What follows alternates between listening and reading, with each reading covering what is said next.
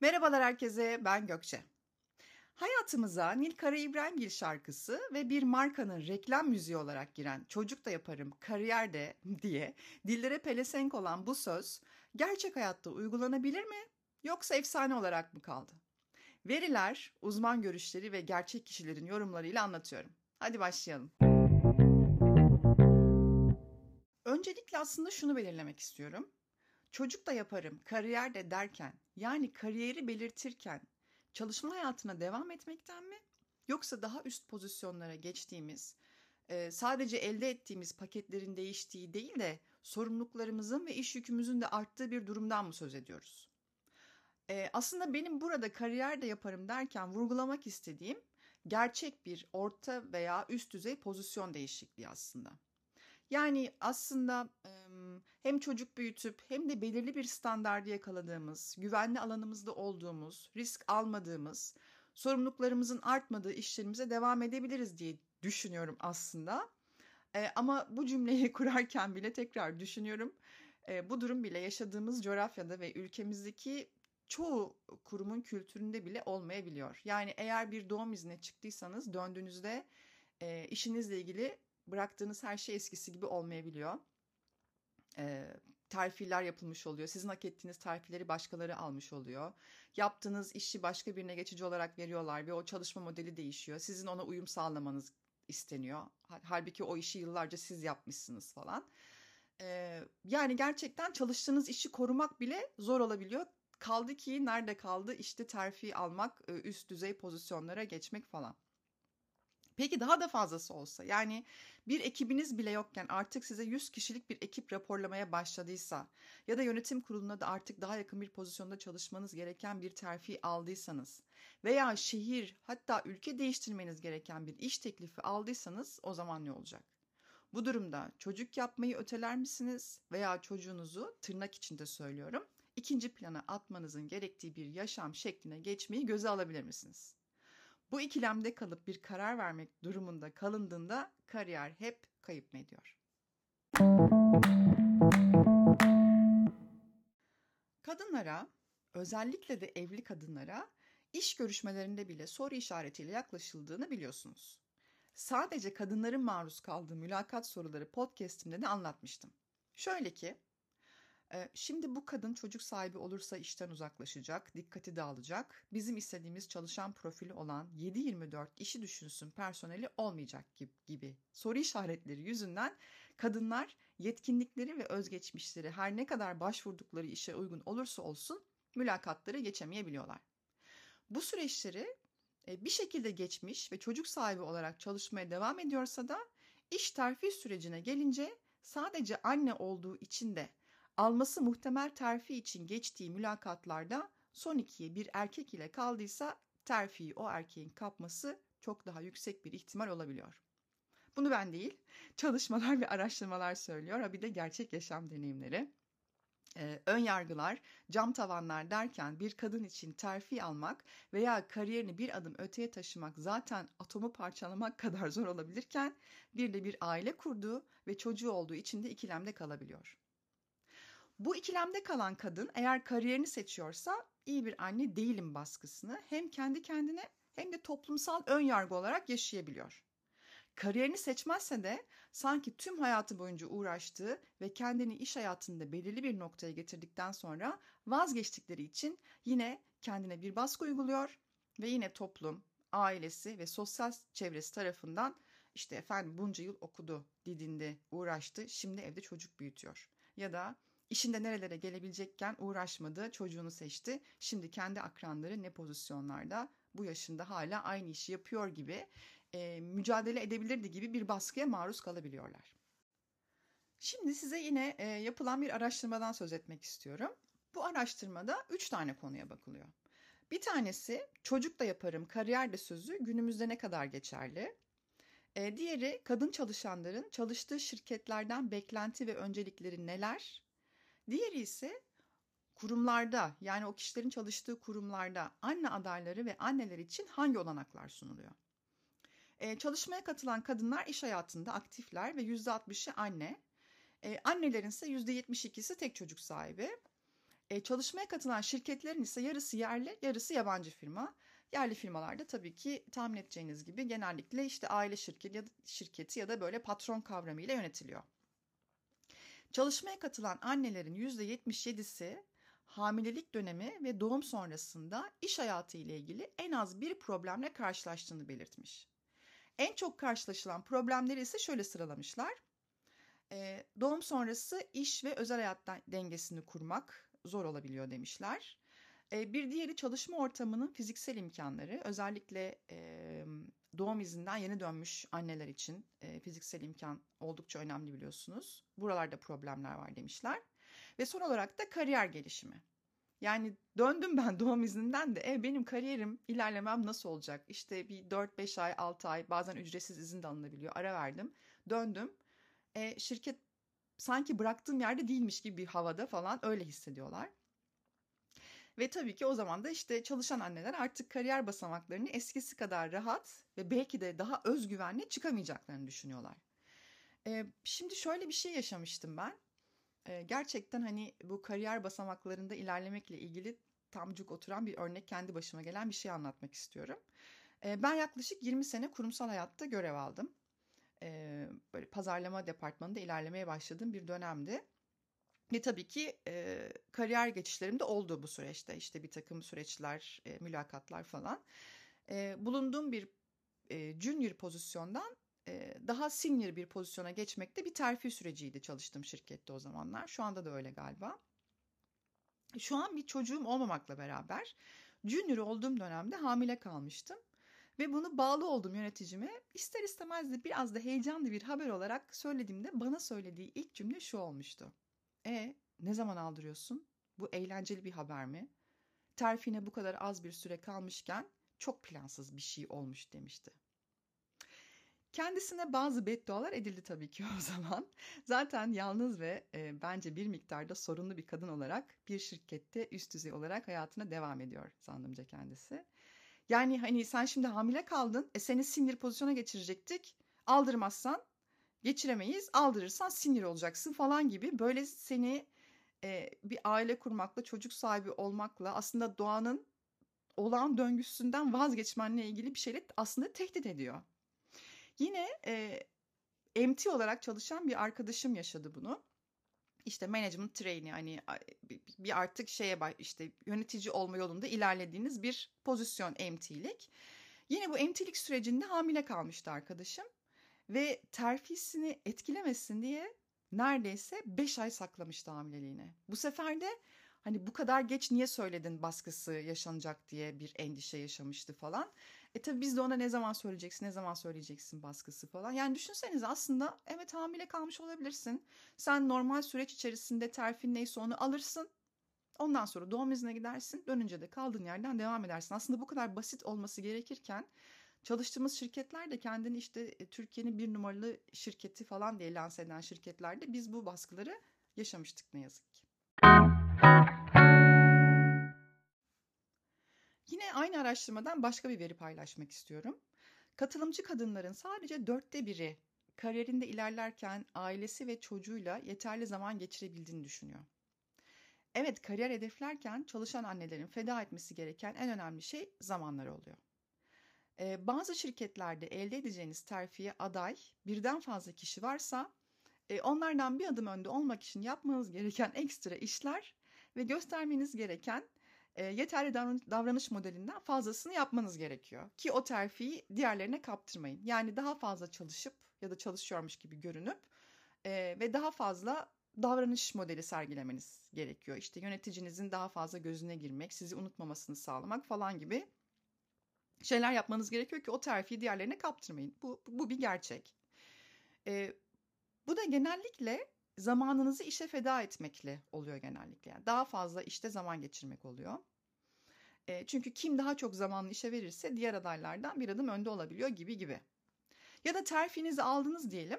Çocuklarınıza yeteri kadar zaman ayırabiliyor musunuz? Onu da bir düşünmek gerekiyor. Şimdi kaliteli zaman ayırıyorum diye kendimizi telkin ettiğimiz bir durum da var.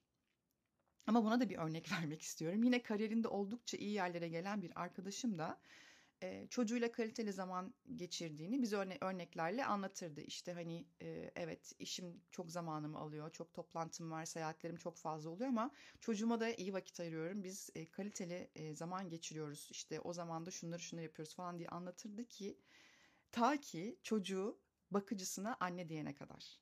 Evet, çocuk bakıcıya artık anne demeye başlamıştı. Onu annesi gibi görmeye başlamıştı. Bir şey olduğunda ona gidiyor, onun bacaklarına sarılıyor falan böyle şeyler olmaya başlamıştı. Bunu fark ettiği an tüm iş yaşamına nokta koydu ve bir daha da geri dönmedi o arkadaşım. Ünlü bir akademisyen de kariyeriyle aile hayatına yeteri kadar zaman ayrılmasının mümkün olmadığını söylüyor. Hatta bununla ilgili makaleler de yayınlamış. Princeton Üniversitesi'nin işte Uluslararası İlişkiler Okulu'nun ilk kadın dekanı olan Anne Marie Slaughter, üniversitedeki kariyerine Amerika Birleşik Devletleri Dışişleri Bakanlığı'nda baş danışmanlardan biri olarak çalışmak üzere ara vermiş. Yani üniversiteyi bırakmış ve e, Washington'a taşınıp bakanlıkta danışman olarak görev yapmaya başlamış.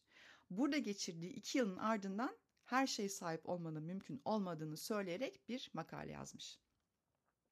Diyor ki Princeton Üniversitesi'nde çalışırken kendi programımı kendim hazırlıyordum. Çok çalışıyordum ama aileme zaman ayırabiliyordum.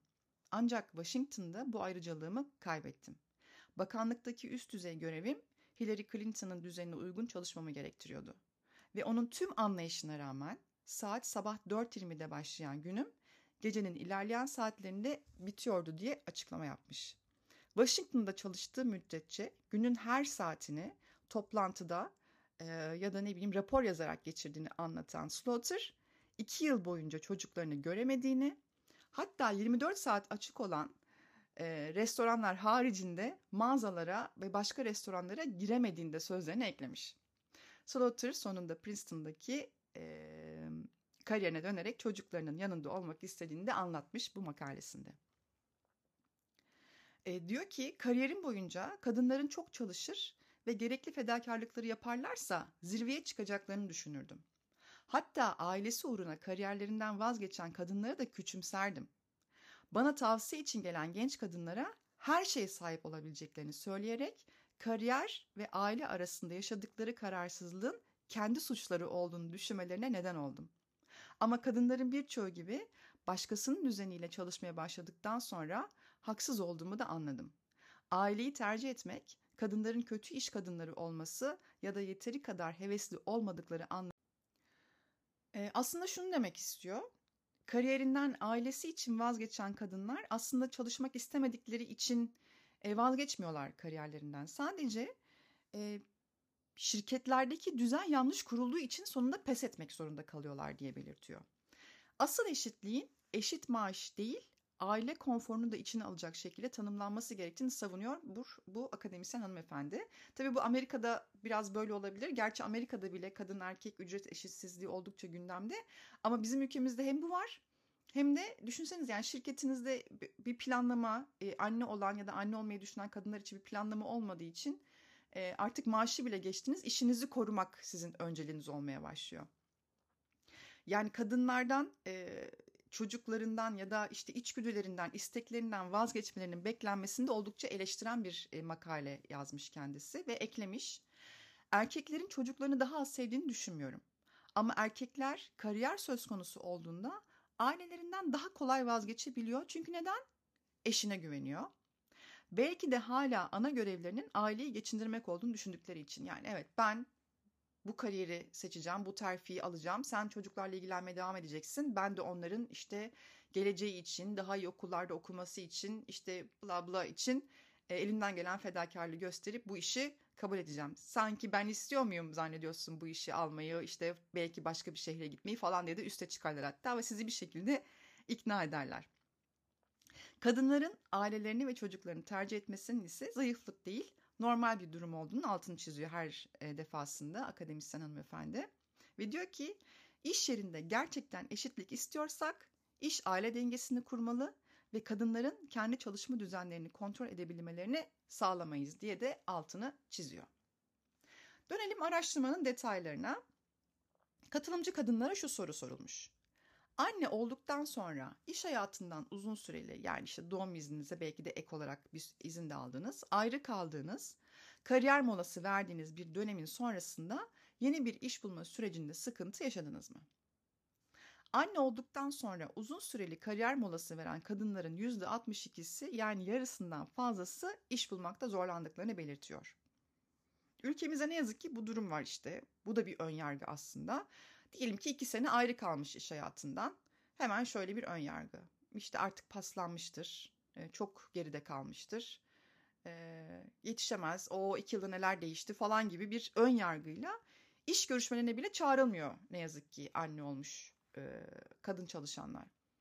Halbuki yani işte belli okulları bitirmiş, belli yetkinlikleri var, belli deneyimleri var. Yani velev ki acayip bir teknoloji geldi ve sizin şirketiniz iki yılda buna adapte oldu. E ben de olurum. Yani benim iki yıl ara vermiş olmam döndükten sonra iyi bir kurumsal eğitimle o, o yeniliğe adapte olamayacağım anlamına gelmiyor. Ama genelde işte daha genç, işte belki bekar ya da işte böyle ara vermemiş kadınları e, işe almayı tercih ediyor kurumlar ne yazık ki. Araştırmaya katılan annelerin %44'ü çocuk sahibi olmanın kariyerlerine olumsuz etkisi olduğunu belirtirken anne olmayan kadın çalışanlarda bile bu oran %35.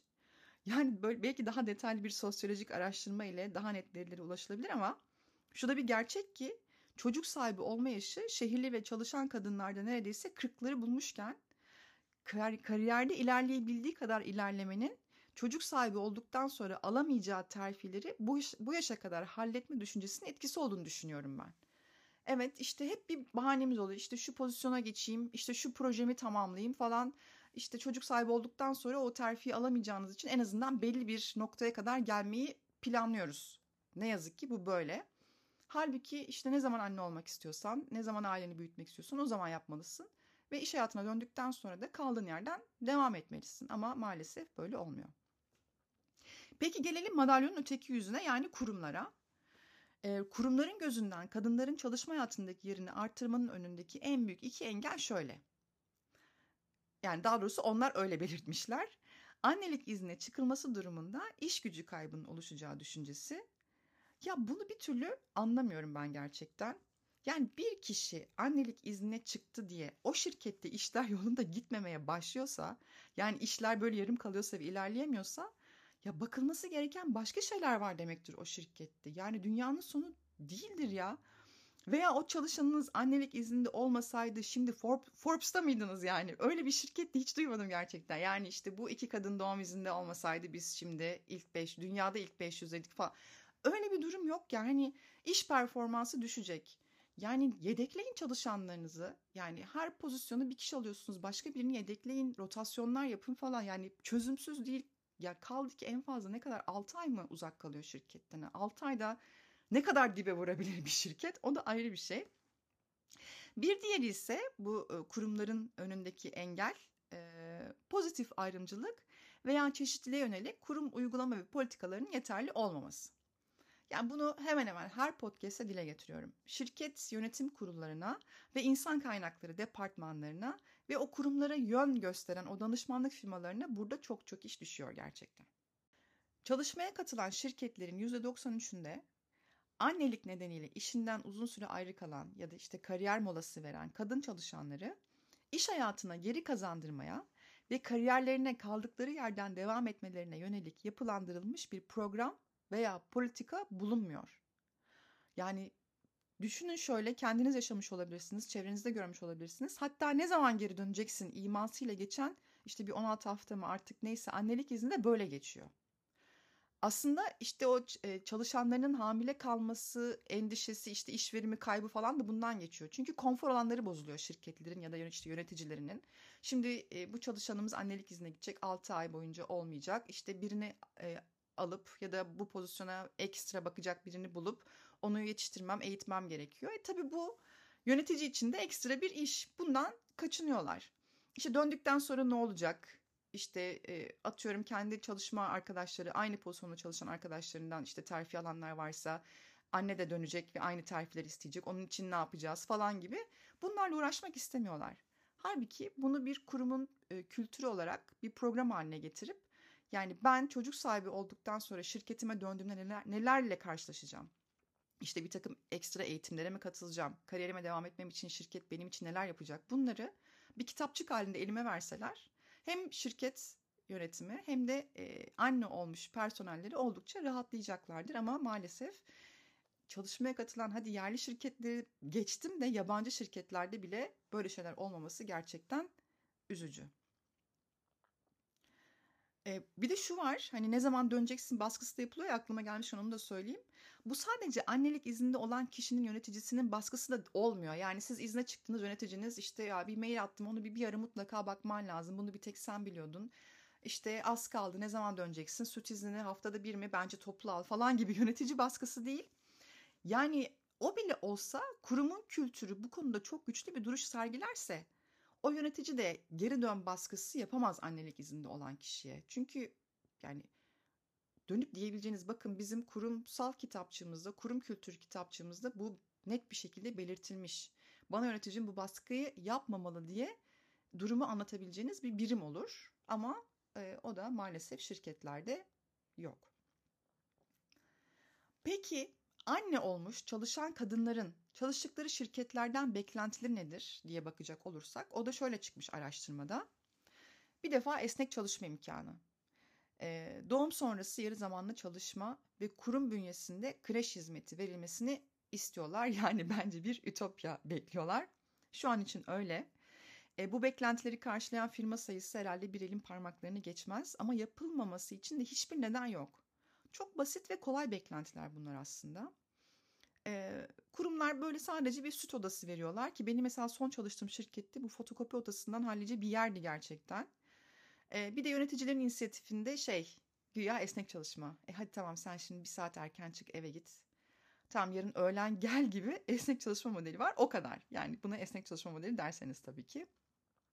Ama zaten daha şirketlerinde çalışan kadın ve erkek personeller arasında bir ücret eşitsizliği olduğunu, bile düşünmezlerken e, yine bu araştırmaya katılan şirketler de buna da bakılmış ve şirketler bunu düşünmüyorlar yani öyle bir ücret eşitsizliği bizde yok diyorlar çok yüksek bir oranda ki bunu tespit edecek bir uygulama da hayata geçirmemişler. E, yani bu ücret eşitsizliği olduğunu düşünmezlerken anne çalışanların kariyerlerinin devamı, onlara sağlayacakları kolaylıklar ve kendilerini yetersiz ve geride kalmış hissettirmeyecek uygulamaları hayata geçirmelerini beklemekte e, biraz komik duruyor gerçekten. Yani maalesef veriler de bunu gösteriyor. Kadınların ve kurumların verileri ortada. Kadınlar bu yüzyılda hem çocuk hem de kariyerlerini teknolojinin nimetlerinden yararlanarak pek rahat yapabilecek durumdalar aslında. Bunun dışında anneler kariyer yapma seçiminden dolayı kendini suçlamamalı ya da çocuğunu seçmesinden ötürü de kendini yetersiz hissetmemeli. Amerika'da yayınlanan bir makaleden yola çıkarak şu tavsiyelerde bulunmak istiyorum sizlere. Yani çocuk da yaparım, kariyer de ikileminden nasıl kurtulabiliriz? Aslında bu ikileme düşmemek ve şunları düşünmek gerekiyor. Her şeye sahip olabilirsiniz ama farklı zamanlarda. Yaşam süresinin uzaması aynı zamanda kariyer, kariyerin uzaması anlamına da geliyor. Artık ortalama kariyer neredeyse 40 yıl kadar sürüyor. Bugün 20 ile 30'lu yaşında anne olan bir kadının zirveye oynaması imkansız değil.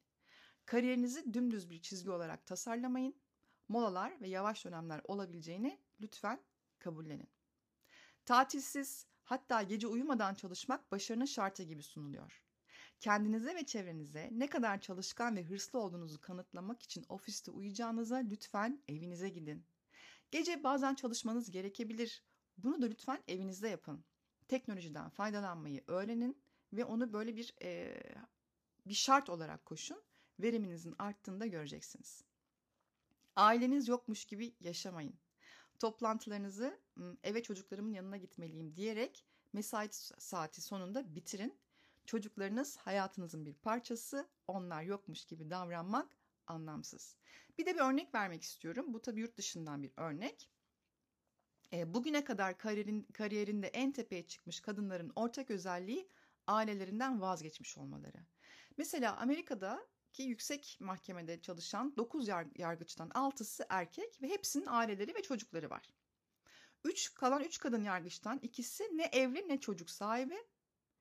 E, hatta e, Amerika'da gene Ulusal Güvenlik Konseyi'nin ilk ve tek kadın başkanı olan bir hanımefendi aynı zamanda bu görevde bulunmuş olan tek bekar ve çocuksuz politikacı.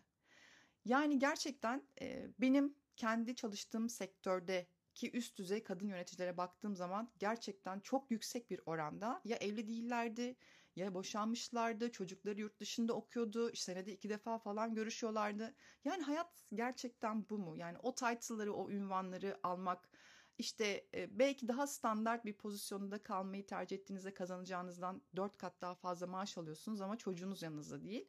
Hani bu, bu gerçekten hayatın dengesi böyle mi olmalı? Bir düşünmek gerekiyor. Bu tavsiyeleri lütfen dikkate alınız.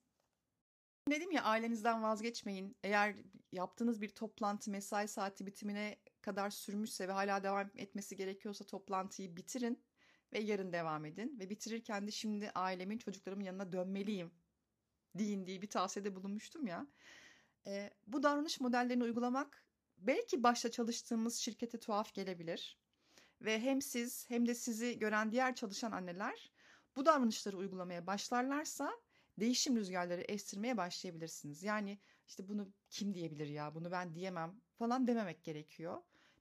Önce siz yaparsınız. Sonra sizi destekleyen başka bir kadın çalışan yapar. Böyle böyle Meksika dalgası gibi gerçekten bu şirket e, kültürüne yapışabilir. Yani biz mesaimizi toplantımız devam etse bile mesai saatinde bitiririz ve ailemizin yanına gideriz.